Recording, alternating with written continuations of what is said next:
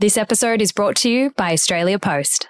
We started a label. It didn't work out. I think we just had very misaligned goals in terms of what we wanted. I realized I could do quite a lot by myself, and I just needed the self-confidence to just do it. I didn't need a partner, although it may be nice to have one.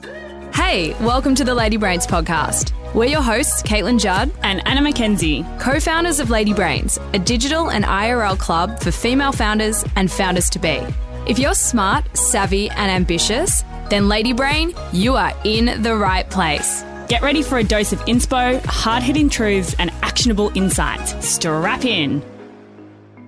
In this episode, we're chatting to Anna Huang, founder of Australian contemporary fashion label Anna Quan. The brand epitomizes simplicity, elegance, and quiet luxury. In fact, you may know the label for its bread and butter item, the white button-down shirt. Anna has managed to reimagine and redefine this staple and has people from right around the world coming back for it time and time again. Anna opens up in this rare interview about her transition from law to fashion, her struggle in the first few years with gaining traction in the Aussie market and the bold move that she had to make next, how her values have helped her hire the right people, and the important questions she keeps asking herself as she hits ten years in business.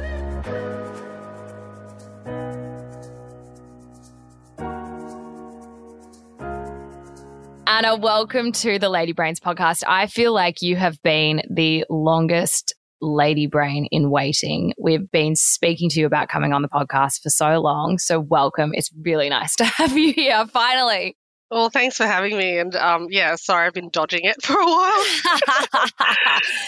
How we usually start is we take it back to the early days, which for you is now ten years ago, a decade, which is huge. Um, you celebrated your ten years this year, and, you know, we'll definitely talk about that. But I would love for you to take me back to the beginning. You, like so many other founders, um, started out in law and discovered it wasn't your trajectory. It wasn't your path. Tell me about what happened and how you kind of slid into or made that transition into fashion.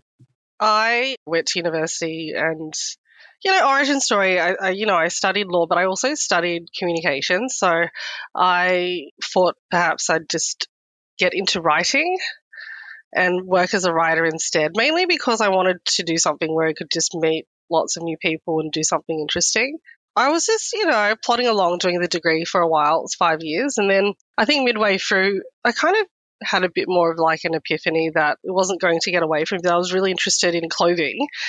So midway through studying a different course, I realized, oh, I probably will need to make a change at some point somehow, but I'm going to finish this course, probably because I'm a little bit stubborn. I've already spent thousands of dollars on a Hextap. Why not lose more money? Education's never wasted. But um, no, I just thought, look, I'll just finish it. Three years in deep, I've got like another two really to go. The practical legal training is in built into the course. So in another two years, I'm going to finish. And two years, I think in the whole scheme of things, it happens quite fast, faster than you think. So every time you think you've got a year or two left of something to go, it's actually not as much as much time as you think. Whilst I was studying around year three of my course, I decided, okay, well, maybe I need to research. Naively, I just thought I'm going to go and go into fashion design, but I had absolutely no idea how to do that at all, which is a bit silly. I wrote a lot of letters to a lot of people to try to intern. I had this rejection folder in my inbox where I just add them all in, and I got rejected a lot. And then I realized actually I probably will have to go and um, study, which is essentially what I did. The incubation time of like having the extra two years to sort of plan and figure it out was really good because I wanted to study at Fashion Design Studio. And back in the day, you had to have a portfolio. And you also had to do a drawing and a design exam, a sit-in exam, and also then an interview to get into the course. So I don't know how to draw, didn't know how to draw.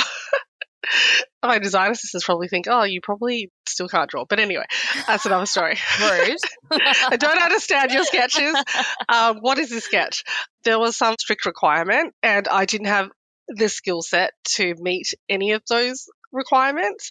But in my mind, I just have this naive idea. I'm going to study fashion design and I'm going to be a designer. That's a bit dumb. It's That's pretty no, dumb. I mean, look, not dumb. It's, I mean, it's impressive, but without pointing out the obvious, I mean, law and fashion are very, very different. I mean, what, I mean, do you remember what inspired you to even have that thought? Like, were you inherently creative and thought, yeah, yeah, okay, this is like, this no, is just no. calling me. Like, why did you decide to make such a big change? It wasn't like I was creative and I couldn't sew either. So that was, you know, like those people who say, oh, I grew up with my grandmother's dollies and I made dresses. Mm. And, and no, not me. I also hate crafting. So I'm not like someone who likes to craft and make cushions and fascinators, and I wasn't into it. All I can say in my defense is I've always liked clothing, specifically just clothing, not like anything else really, just clothing.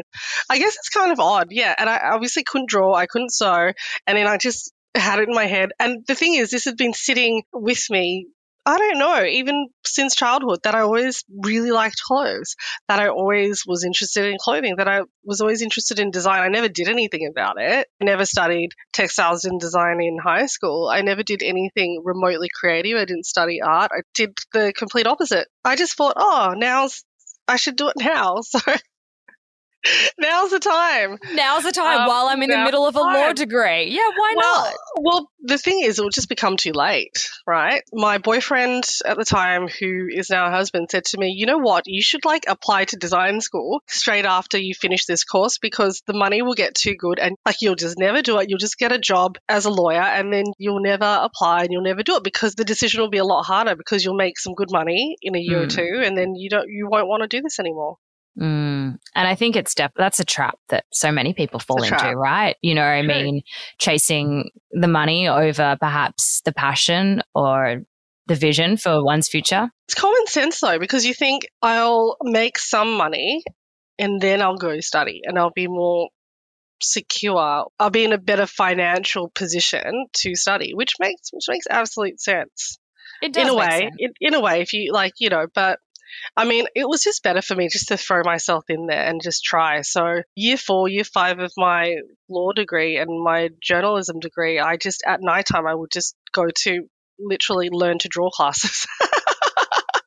The creative that it wasn't so creative and learn how to, you know, had to learn how to draw. I mean, I love that. Because I knew I had to learn how to draw because yeah. I wasn't going to pass that exam if I didn't know how to draw. You know, you have to actually put together a portfolio, and if you don't know how to draw, I don't know what you would put together, but I think the expectation was that it would have drawings in it, and then you'd have to sit a design and drawing exam under pressure. So you got a certain amount of time, they'd have some fabrics at the front, and then you just literally have to sketch a winter design, a summer design to prove that you knew what the difference between winter and summer. And then they'd give you a photocopy of something and then you'd have to do like a photorealistic sketch in the exam room. And after that, you'd wait in line with another two hundred fifty applicants. You'd get interviewed about why you were wanting to do this course. What did you say? Oh, I didn't say very much, to be honest. I, I remember not eating that day and I remember feeling like I was going to throw up because it was something I had wanted really badly. So, you know, it was interesting. I mean, it's not recommended, but it is a good sign when you forget to do some of those basic health, those, you know, hygiene. Basic health things like yeah, eat, like eat. Drink water. Yeah, because you care so much and it's something that you, you know, deeply desire and you obviously, that was that was the moment for you. You know, sitting uh, at nighttime doing these courses to get to this point where I would pass this exam. And I knew it was like the biggest obstacle was this interview if they didn't like me, or it was going to be this exam where they thought that my skills weren't sufficient to have any potential to study. So, and I'd never kind of been in that situation where it wasn't something I couldn't study for in that sort of way. Like everything else in life up to that point, you could just study and kind of get away, not get away with, but like you just you just study at it or something and then you just you just get there. Whereas this was like maybe, maybe not. I do sometimes think, what am I going to do if I decide one day either this doesn't work out or I decide, I, I don't know. But the thing is, I don't know anything else I would want to do, which is interesting. Like I'm just not sure if there's anything else that like I, I want to do. But at the same time, I also know that having a level of higher education, actually completing it, allows me like a level of flexibility that if this didn't work out, even though it would not be ideal, like I could go and do something else. Might, might not even be law, but it just, um, I think it just opens like quite a few doors. Yeah, as education always does. The brand, I mean, tell me, you started it, as I said, ten years ago. Obviously, you passed your exam, which was good, and you were able to start the brand. What did you have in mind? Like, what was the vision? Did you have a grand vision for it? Did, could you see ten years down the track? Or was it like, you know what, I'm just going to start right here? What was the launch pad? There was no great plan, actually. So I left design school and then I saved money for a year, and then I caught up with one of my girlfriends who I went to design school with, and people don't know this, but we started a label together. It died in the ass. We didn't get along, obviously. But it was good because after that, I realized I could do quite a lot by myself, and I just needed the self-confidence to just do it. I didn't need a partner, although it may be nice to have one. But yeah, we started a label. It didn't work out. I think we just had very misaligned goals in terms of like what we wanted and in life generally. So it just feels a lack of alignment, I would say. And then she went about and did her thing. And then I felt like I had put a lot of effort in. And then I was kind of lost for a little bit, actually. So after we broke up, I kind of sat there for a little bit. I was like feeling sorry for myself, and I wasn't sure what I was going to do, whether I could do a label by myself, whether I had the capacity to. Like, I just wasn't sure about anything. I sat on it for like another year or three quarters of a year.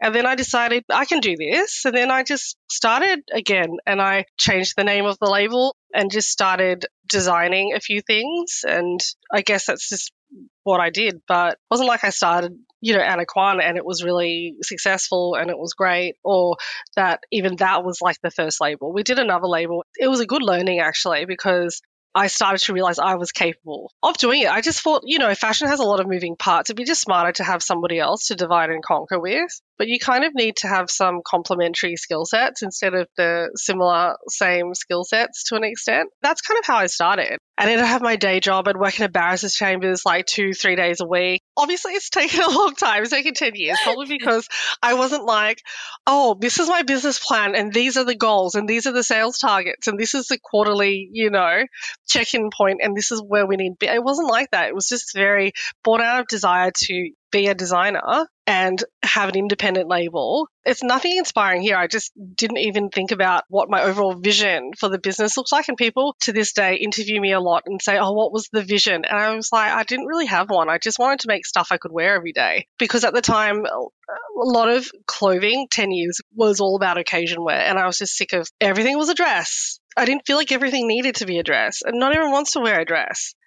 And you're just going to get so much more value having separates that you can mix and match together more often. So, I mean, I just, I wanted to do that. I knew that I wanted to do that. I didn't have any dreams of being like in every single department store or anything amazing like that. I didn't even have a dream about having my own online channel. I think like my biggest mistake was probably not thinking bigger and a bit more globally, particularly in the earlier days, and it's only taken the last few years for me to really think of a bit more of an overarching position that I want the brand to be in. It was just, I want to make clothes. Oh, maybe I'll be stocked in a local store in Sydney. Maybe I'll be in a, in a boutique. Like, I wasn't thinking globally. I was just thinking very locally and just thinking more product-based. And some people have these overarching dreams to make it big. I didn't. I just was like, oh, I'm just going to do this. It was, it's really naive. Like, it's just like dumb stuff. It's really dumb stuff. But I think being a little bit more naive kind of got me through some of the harder parts, I think.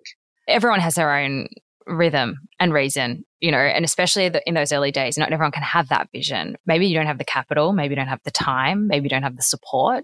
You know, there are so many reasons that is why that you perhaps need to start small to scale, but you eventually did get there and you did start to see a global market.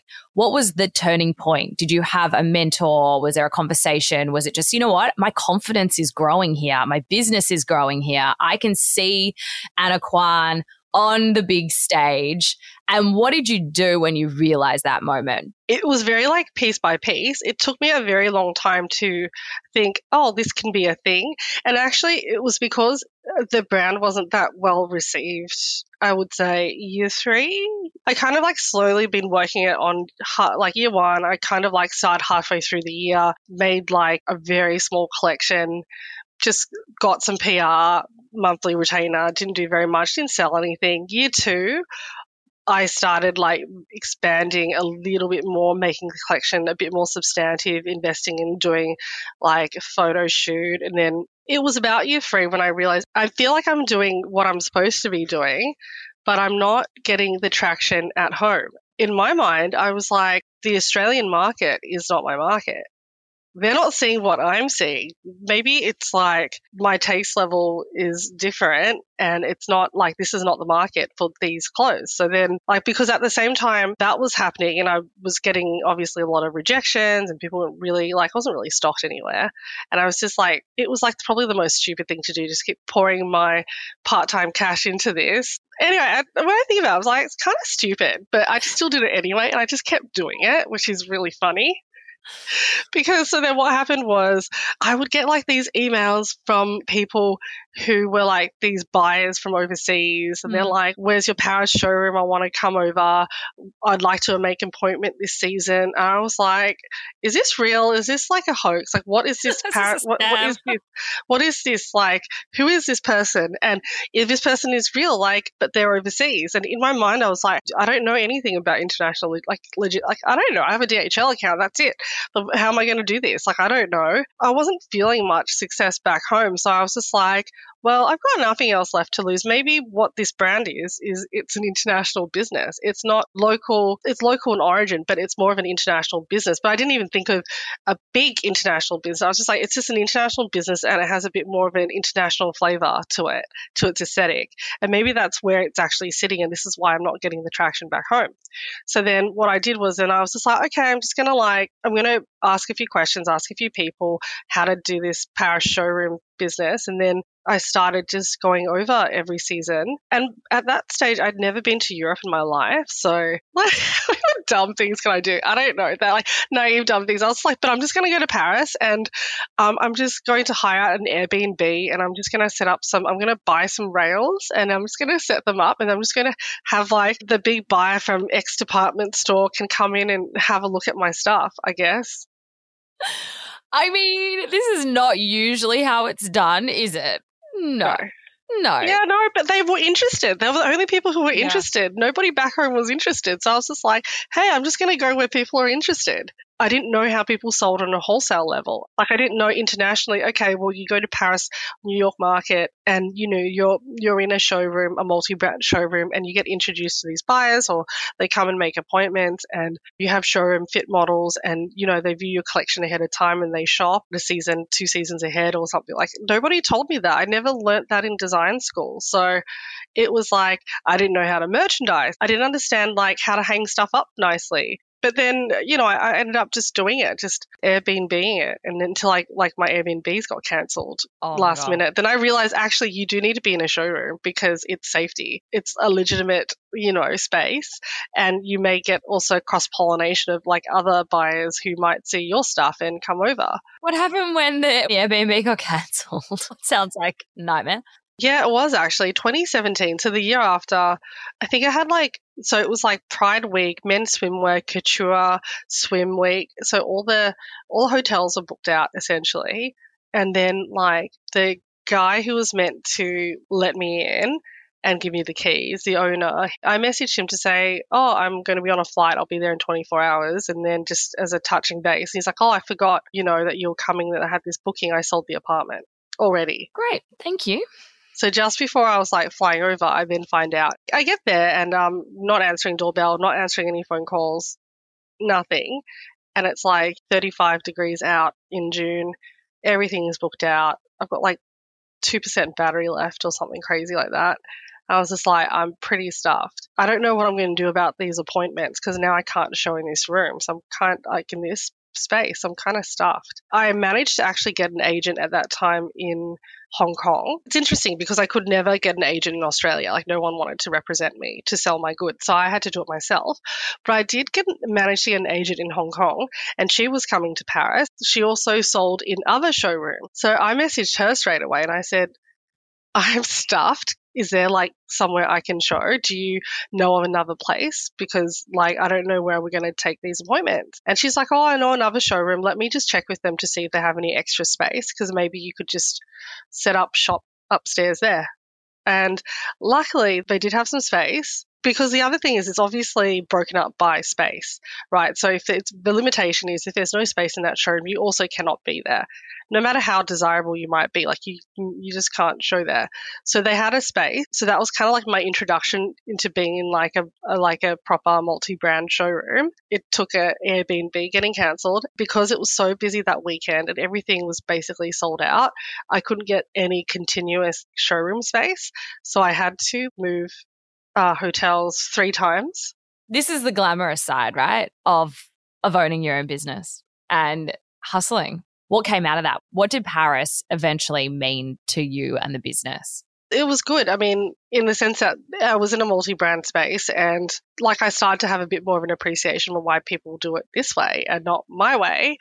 Um, not to say that my way is bad, because brands still do it and it's a formula that works because buyers aren't bombarded by five hundred brands they don't care about, that they don't want to see. They just want to see the one brand they're buying from. It was, for me, like the biggest learning was probably understanding merchandising. It sounds kind of stupid, but like we never really learnt merchandising in design school, and even like merchandising design in the sense that people are only going to buy things that look good on a rail. So if you're, as a collection, all the pieces together don't look good on a rail, or there doesn't seem to be enough variety, which makes things look good on a rail, then people are not going to, like, that's the test. You go into a store, you've got to walk up to a rail and have a look at something. If you're not going to walk up to it to even begin with, to explore it, then you're not going to get a sale.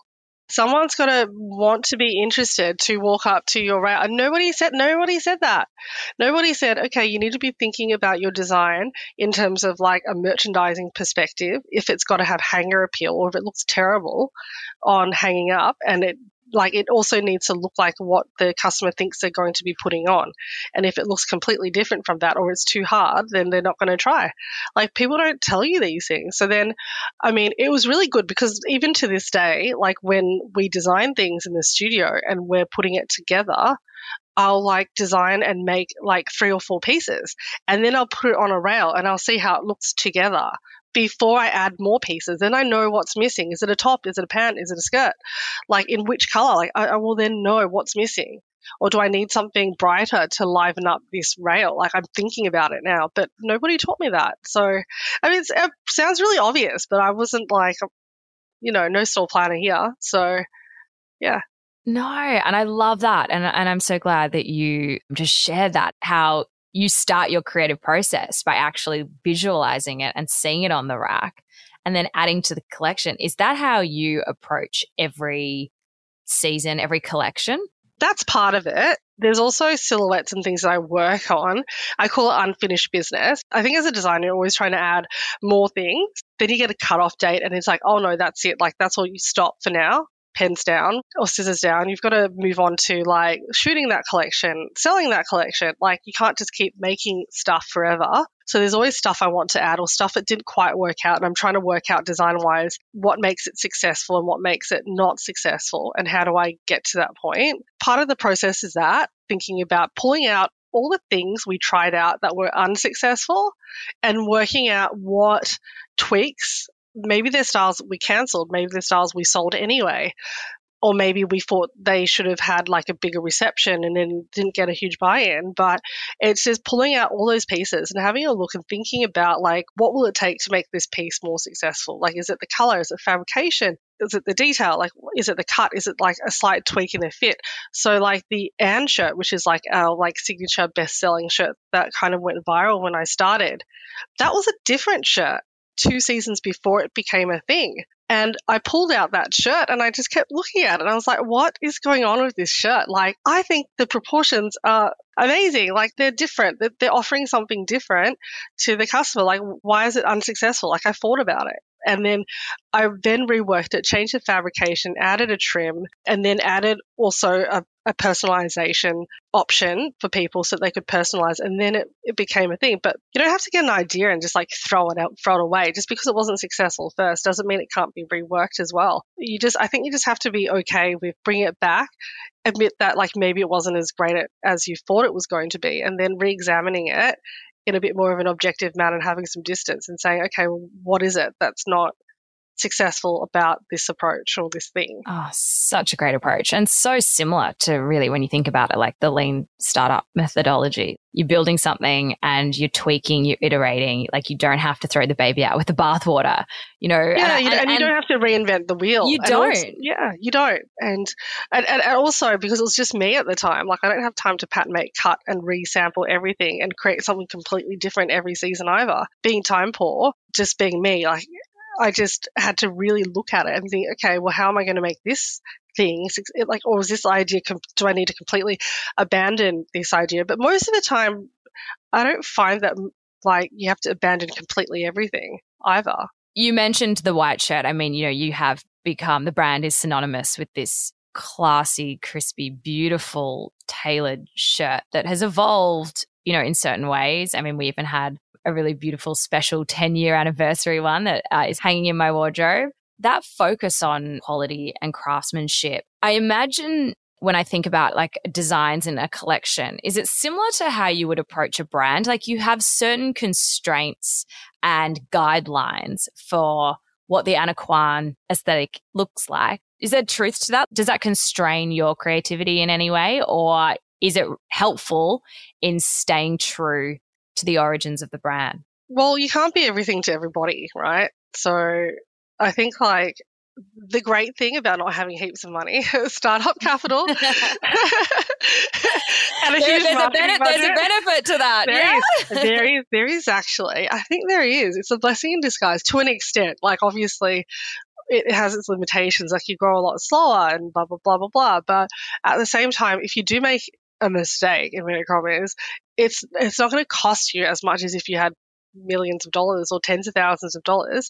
And secondly, I also think having some constraints also mean that you have to be more creative. Like you kind of have to be more, that's kind of what it is, right? We've all seen brands that are like trying to be everything to everyone, and and and the reality is there will be certain parts of certain markets that you will alienate in doing what you do, because this is something that I think, I don't know if it's just special fashion, but it is a part of it in that like it's very democratic. Everyone has an opinion on it and everybody has something. It's, it's very unique to the person. Whether they say they don't care about it, it's a feeling, it's a thing. Nobody really says, I don't have an opinion either way, because you put on clothes every day. To an extent, you have some sort of opinion because you're wearing something. You know, that's a thing. But yeah, I, I would say having constraints is a good thing. Having some financial, personnel and those, it's not a bad thing to an extent.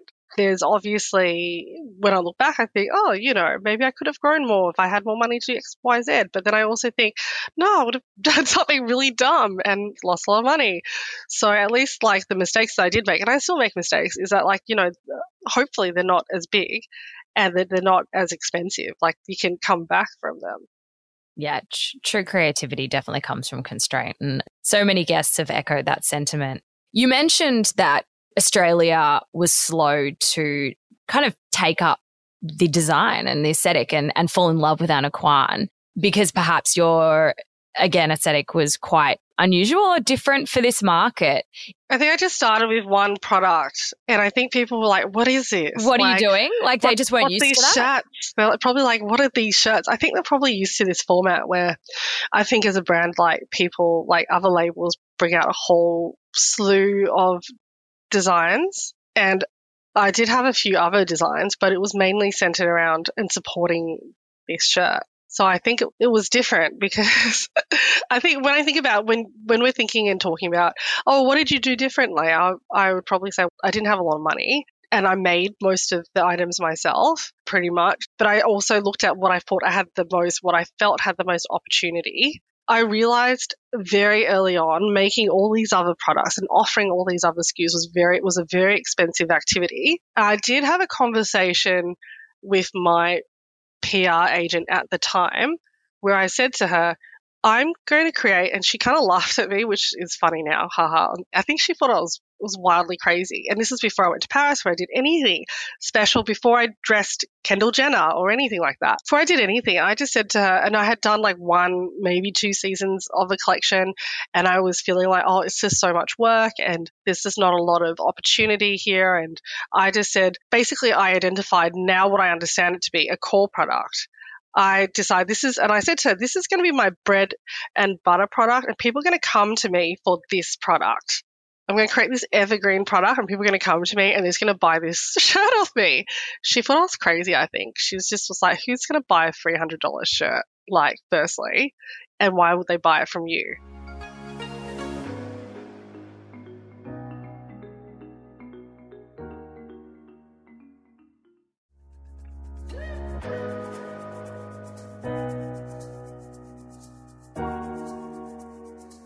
I want to talk about building the brand. I mean, we, we had a, a chat earlier before this call. You were speaking about f- kind of building it in terms of f- formulas. And I kind of want to dive into that because I haven't really heard that concept. I feel like people have a formula-ish, especially today, how it would happen.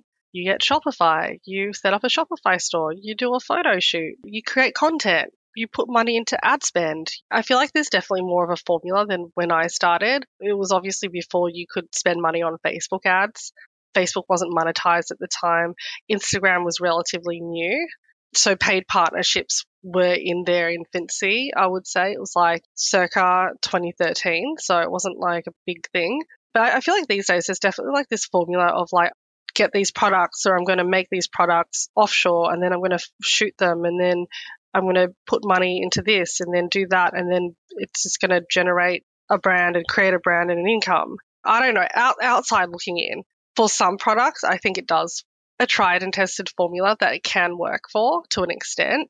I think for like if you want to be an independent label, I think if you want to create an independent label, it's a little bit more of a unique beast in that there's like a part of you, and it sounds corny, but there's like a part of you kind of have to put out there for people to understand and see. It's not, you can white label a whole bunch of stuff and then create a brand and then people go, oh, okay, I get it now. I understand. I I love this brand and this lifestyle. I think people are also, they know, they can smell a fake a mile away. They also know when you're being disingenuous. You have to give customers a bit more credit than that. I just kind of try to stick to, okay, well, what, who do I think this customer is and what is the brand aesthetic? I'm not saying we don't evolve. We still evolve from that and we still surprise customers of where we can take that aesthetic and that light, that perspective. But I don't think there's this complete hard and fast rule where you can follow a formula, get marketing out there, get creative out there and just throw it out there and then expect, um, you know, for it to generate an income. Fashion, particularly independent fashion, it's like me doing that drawing exam, like, or doing that interview. They don't like you, it doesn't work, or people don't vibe it, it doesn't work. And like, it was the first time in my life. And this is the same thing with fashion. Like, sometimes you can work and try as hard as you want to try, but if people don't want it, they don't want it. Probably couldn't even tell you why they don't want it. They probably go, oh, I'm trying to think about like rejections I've had from stores in the past. People don't want it, they don't want it. They just go, oh, we already have that covered, or oh, um, we're still reviewing brands from season to season and we'll come back to you. Or, you know, it's just they don't want it because it hasn't hit that part of them yet. People discount the fact that there's a level of just creativity, but like fashion has to speak to people. So they need to see something about what you're doing and then relate it back to them that makes sense to them, that touches a personal side of them, whether it's the fit and they feel it's flattering, or on that sort of like more superficial level, or whether it sparks a memory and it, rem- it reminds them of something, or the color, the cart, or an event, it triggers something in them. But, you know, it's it's something, like it's an emotional feeling. So whether someone, so that's why I say people like something or they hate something, like they have an opinion, and fashion's very democratic about that. Yeah. Oh my gosh. It's so emotive. And I can think back to, you know, key milestones in my life and remember what I was wearing. What you're wearing. You yeah, know, more than sure. anything, more than the conversation that was being had, you know, where I was. It's like, what was I wearing at that time? And you can just, you remember it so clearly and, and vividly. And it's also why it's so hard for people to let go of certain items, because it does bring back those beautiful memories. Do you think that the success of, say, you know, an independent fashion label does rely on the founder or the head creative to put themselves into that brand, in that sprinkle of magic? Like, do you feel like you're very much in the Anna Quan brand? And do you think that that comes down to the success of the label? I mentioned that I had this other brand with this person and like I failed dramatically, and obviously the company was still registered. And at that point I had sought some advice. The P R agents at the time said to me, you need to change the name because people won't understand this as well. It's not a good story to tell. And they said people relate more to people than to a brand that just has some, you know, meaning. Like people, if it's a name that they can pronounce, they can understand, they relate better to it. So then I went and changed the name. It took me some time to sit with it and then think it through very carefully. And then because it was effort on my part and I like, you know, spent some money on some stationery and some things. And I was just like, oh, I don't want to change. It's too much trouble. But actually, to an extent, they are right. I think a label, I, I think that like, um, I always say the brand is not exactly me per se. It's a type of customer.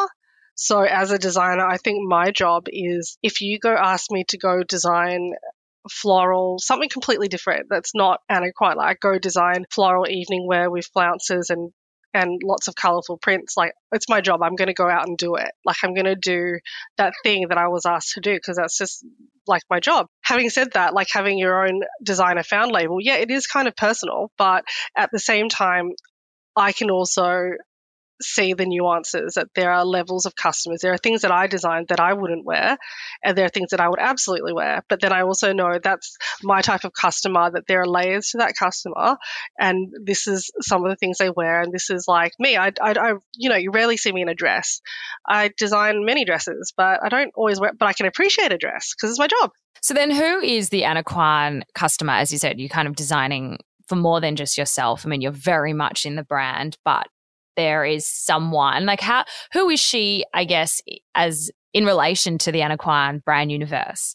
Are you designing, do you have one, that one specific person in mind, or is it many, many people? I would probably say it's more like a, a bit of a lifestyle and there are many ages to it. Although I would say you can't try to please everybody because I think you kind of dilute the brand. I think it's about having a sense of purpose and simplicity and confidence in how you want to dress and be.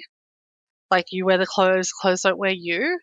And I think like I've met like many people in my life who have changed style aesthetic when they've come to this realization that having less is more, having better quality things is better, that there's price per wear, that they can simplify their lives, that there's like I think part of it for me was also like there's a lot of decision making that happens in your life and sometimes like having more things to make decisions about, it's difficult already. You know what I mean? Like simplifying your life in a way, like simplifying your wardrobe. We also design evening wear as well, but we design things which are timeless. We design everyday clothing a lot. That's like kind of what I'm known for, like doing separates and things that people wear over and over again after COVID and everything. There's more so now that people are thinking about things that they're going to, pants or shirts or just staple items are going to, like there's so many brands out there now. I'm like, I'm this minimalist brand that does basics and core, or, you know, this is like what I'm talking about, this formula. It's not to say that people don't want design. I think people still want design.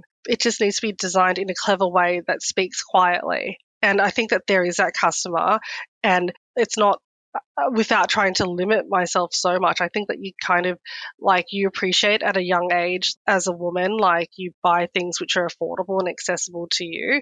As you grow older, you tend to, not always, but you tend to get a job. You get a taste of money. You know, your friends are like, you're starting to leave university, you get more disposable income, you start being exposed to more things and you start seeing more things and you, you start like getting more curious about quality. And I've had friends who uh, have been lawyers and like would used to like when they were students buy things for the weekend and then now they're like, oh, now I, now I get it. Now I understand. I don't need to have like ten new things that I'm only going to wear once in my wardrobe and then have nothing to wear. As you said, it's not only that realization that, okay, you know, wearing good quality pieces feels nice, but it's also so much better for the environment. And, you know, I, mean, I think yeah, there's, there's that too. There's that too. I mean that. And, you know, like, I think it needs to be called out because you grow up, but you also, your curiosity does grow, but also your awareness, right? In, yeah, in you what, do. You what grow does, as a person. You and grow then up as yeah, a person. Your world, your world view starts changing. You become, yeah, you become a bit more informed.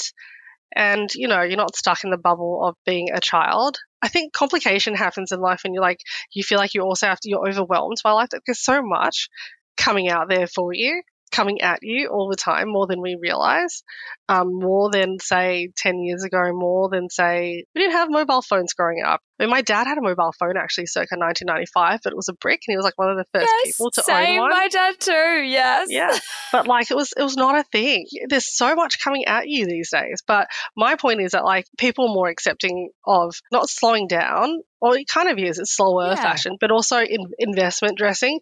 They're much more like acceptable of like accepting of it now than I would say before, or about mixing and matching and normalizing re-wearing. I think it should be normalized. There's lots of brands these days saying, this is our niche, this is, we're doing minimal, we're doing core, we're doing basic. But I also want to point out, like with my brand, I don't think it's about being a basic bitch or anything per se. I, like, it's definitely not. I think people still want to feel sophisticated, and it's not about wearing a basic t-shirt that has zero design. Maybe the designs are quieter and they just last you a lot longer. And then sometimes the clothes are about like, and my te- one of my teachers at design school said it so well. It's like, maybe it's like you have an item of clothing and it has like, but you're the only person that knows the secret.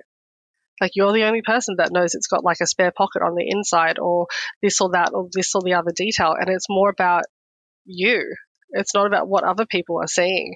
So that's why I kind of say it's for like the more confident person to wear, because they're not trying to say anything to anybody else really. Ethical fashion, sustainability, and you know the impact that it has on this planet. You can't turn on the news without seeing horrifying like images of of our country. Europe at the moment's on fire. There are fast fashion chains that are getting away with greenwashing, and I mean, I don't think you have to name names, but everybody knows. Everyone knows. Everybody I mean, knows. Everyone I mean, knows. I mean, what yeah, would you no. say to that? I mean, especially as it, you know, it's not your responsibility, right? I mean, well, is it? it I guess well, the question is, is, your, is it your responsibility as an independent to educate your customers and your consumers, or is it really, again, should we put, be putting it back into the hands of these huge fast fashion chains? My take is, if you're living on this planet, you have a responsibility. You're living, you're breathing, you're using the resources. This is interesting because I've been working on, I think I mentioned before that I've been working on my brand book. It's just been in, in the pipeline for ages.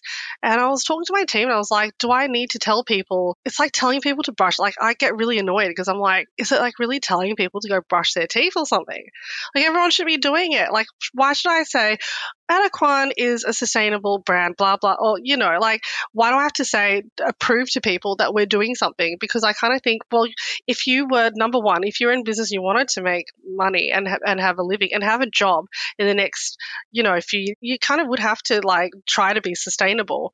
And I think the important word here is probably the word try. You can't perfectly do it in every single facet of the chain, but you have to work towards something better and be a better version of what it is that you're trying to do. Like having sustainability credentials, like there's so many brands out there and their whole identity is wrapped around this, putting their hooks into, I'm sustainable, that's why you should buy me, as opposed to I'm a, the whole point of people getting into design, like getting into clothing in the first place, which is, you know, I create nice clothing. I'm also striving towards, um, working towards being a much more sustainable brand.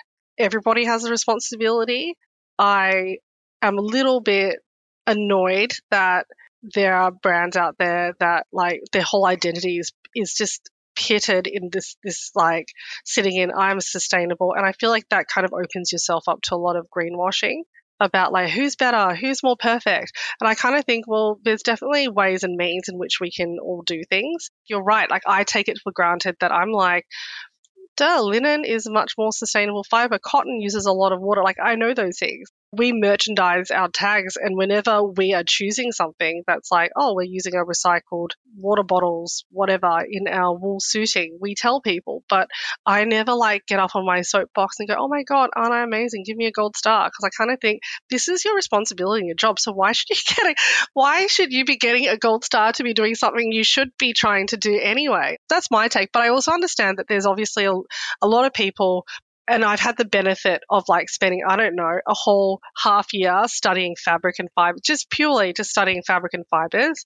Like I'm like, that's a reconstituted cellulose, that does this, this does that, this has like, this reuses this material and this waste material, this uses more dye, this uses more water. Like like I know those things, and I, I, I sometimes forget that people don't, and to be a lot more compassionate and kind and a bit more understanding and kinder. We do put those tags in, we do tell people, but I want to do it in my way, which is a bit more of a quiet way rather than saying, oh, we're so amazing. Yeah. I appreciate that. We will be adding this section to our website now that the brand book's been signed off on Friday. Ew. But oh my God, it's literally been the monkey on my back. Doing that exercise made me really think and, and go back to, okay, what are the brand values at the ten year point? Like I can, I have the resources to get somebody to help me articulate, that is a copywriter, the resources to communicate to people what the brand is about. Then if I blah, blah, blah, my two a.m. speak on Shopify on the website, doing my own website or something, you know. But yeah, no, it does. Like ten years, you kind of start thinking there's comes a bit of a reckoning when you have to decide kind of like what sort of brand you want to be. You're not completely mature. There are definitely signs of maturity in the organization. There's a bit more structure. There's a few more standard operating procedures. It's kind of one of those points in time where you can really lose your way, I think. And I felt like during the pandemic, it was bit of an interesting time frame. Like I felt like doing the brand book helped me and made me think about what the brand was about and coming back to it a lot more than feeling like, because the natural thing that people expect you to do is you get some small taste of success and then you go gangbusters and you go create a thousand S K Us and just five, you start going crazy, you start doing, you go, you're everywhere, you're doing everything. Maybe that's not what's needed, or maybe that's not what you want to do, and that's fine too. In those ten years, you've kind of come back to this brand book. Like, what's in there? Like, what's the evolution? Is it an evolution or is it more of a refresh or just coming back to your roots? Things which are in my head are put on paper. And because, you know, there's more than just me, having a way in which to communicate to other people internally or people externally, it's obviously got like things like internal things for me are like company values, which are internal to the brand, and really comes to like how we build up our team and hiring and what sort of values I look for in people that I work with and what kind of work environment I want to be in. What are some of them?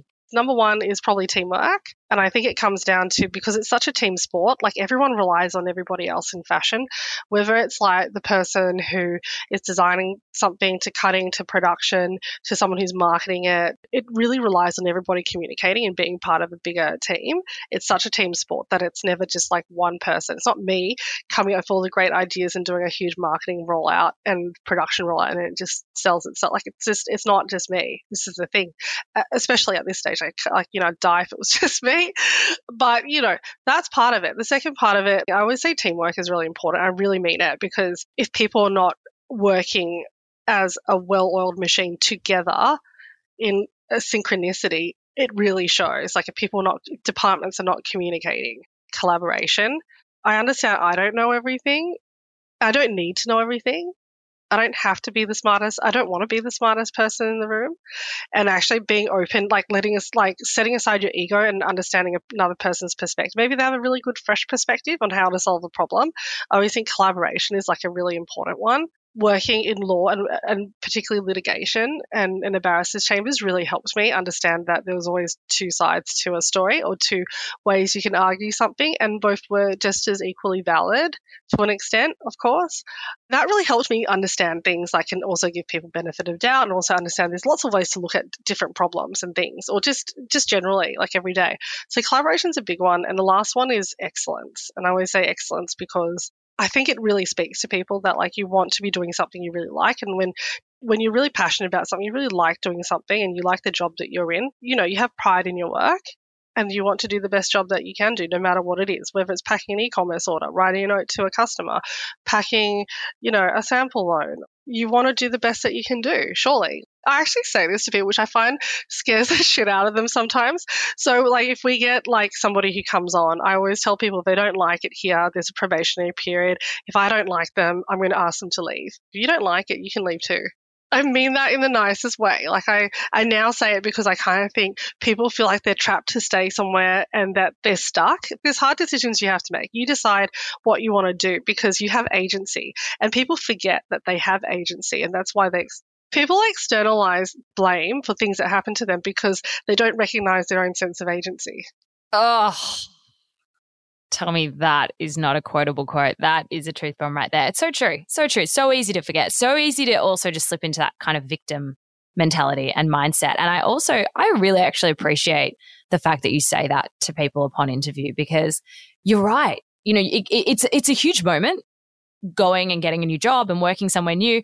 And you do feel like, oh my God, this is it. I'm here. I'm here forever. This is it. I'm here. Yeah. And, and, and, and, and, you know, there are times where you're like, oh, this is actually not it, but I'm just going to stay and I don't want to let people down and this, that, and the other.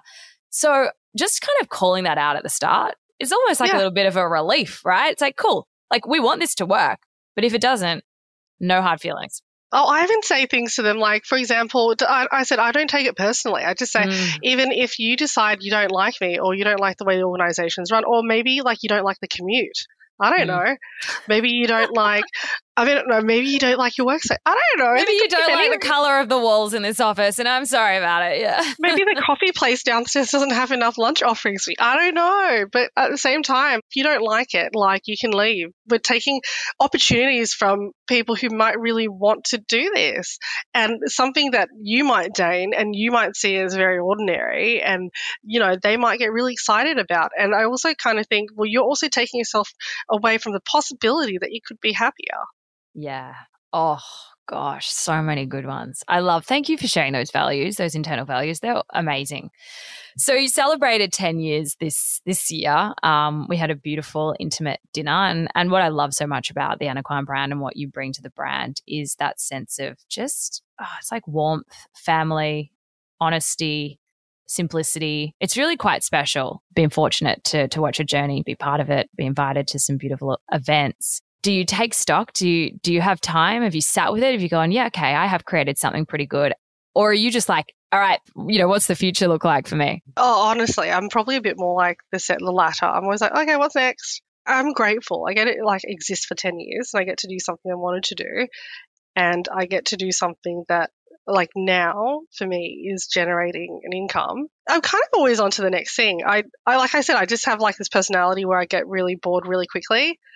And I think people forget that when we design, we make clothes and we do fashion. It's like it's like what you're seeing out now, like the new collection that's come out now was something that we shot in like, you know, at the end of January. So something you see in July now, something we shot in January and February, but was developed over like October, November, December last year. So for me, it feels like a very long time in my mind when I'm looking at something.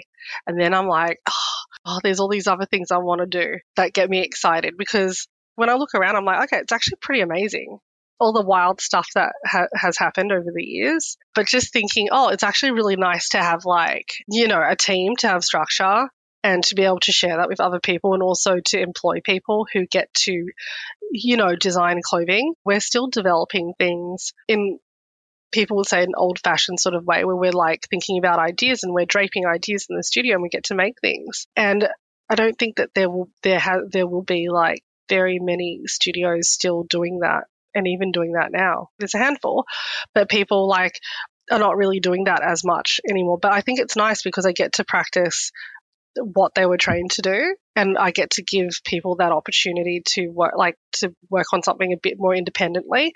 And they also get to have an opinion whether they think something looks ugly or not. I mean, I can't, I can't possibly imagine anything ugly coming out of it. Oh, we do, we do, oh. we do. But I always, I always laugh at it, because I always say to people, don't be, I always say, you know, don't be afraid of making something that is going to be ugly or that isn't going to work the first time round. Mm. Because you fix it. Because, yeah. So you fix it. Like, just, you just, and, and for, I think with someone a super junior, they're afraid of making mistakes or making something ugly or, you know, something that doesn't work. But I'm just like, how else is it going to get better? Like, I, I don't know. What actually is next for the brand? Where are you going? Because after ten years, I mean, do you have to reset the strategy? You know, you're responding to kind of the current economic climate. Like, what's happening from here on out for the well, brand? You know, I, I think you pass through that, like, you're a bit of, you're in a kind of like the double digits. You're in a bit of an awkward adolescence. You're not emerging. You're there. You've existed for a while. And I think it's like the, the time when you kind of um, solidify your values, um, what you're there for, what the brand is about. I, like, like I say to quite a few people, it's a bit of a reckoning in terms of thinking a bit, bit more on a deeper level about it.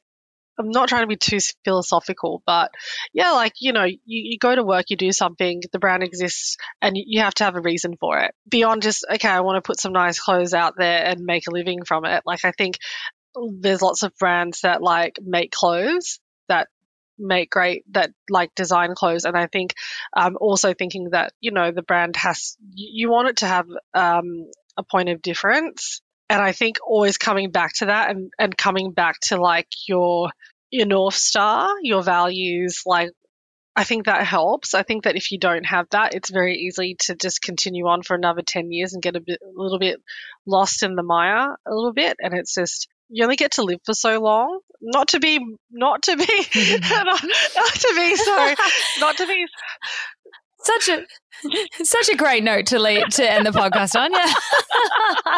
um, you know, like, okay, yeah, life's really short, and, and my point is, like, I didn't, I didn't go quit, you know, working in a much more highly remunerative career path to be like working in a job that I didn't enjoy doing, that I didn't believe in. Having a like, you know what I mean? If I wanted to do that, I can go do something else. So for me, it's always like I'm always self-questioning all the time. Like, do I enjoy this? Is this what I want? Is this is this still serving something? Is this still serving customers? Is this still something? I don't know. I think those are important questions to ask. Like, there's lots of brands putting out stuff out there. You know, there's a lot of stuff, and um, I think the stuff you want to put out needs to be somewhat meaningful.